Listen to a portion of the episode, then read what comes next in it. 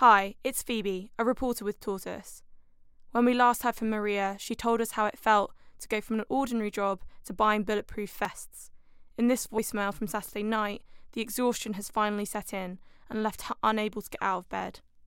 So it's Mariia again, and it's 10th day of the war, and today it finally happened. I expected that, and today it happened. My body totally refused to function.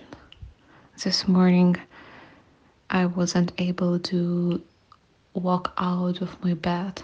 I were trying to land somewhere and I feel really dizzy, extremely exhausted, and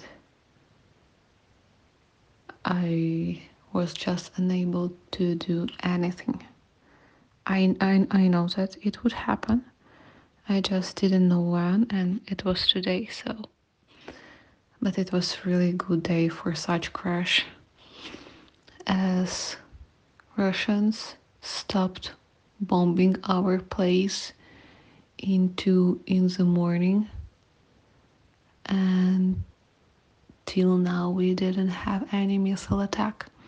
We can definitely feel that they are that they have already used 90% of their weapon in Ukraine.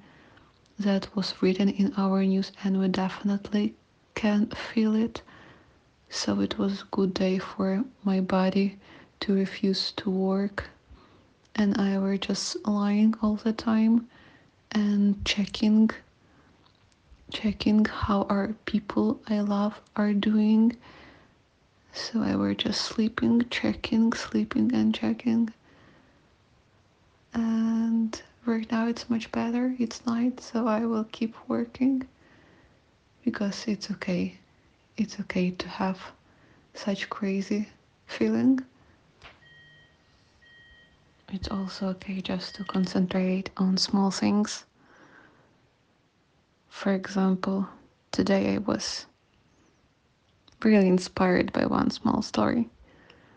And it helped me to not feel guilty, even if for a day you did few small things.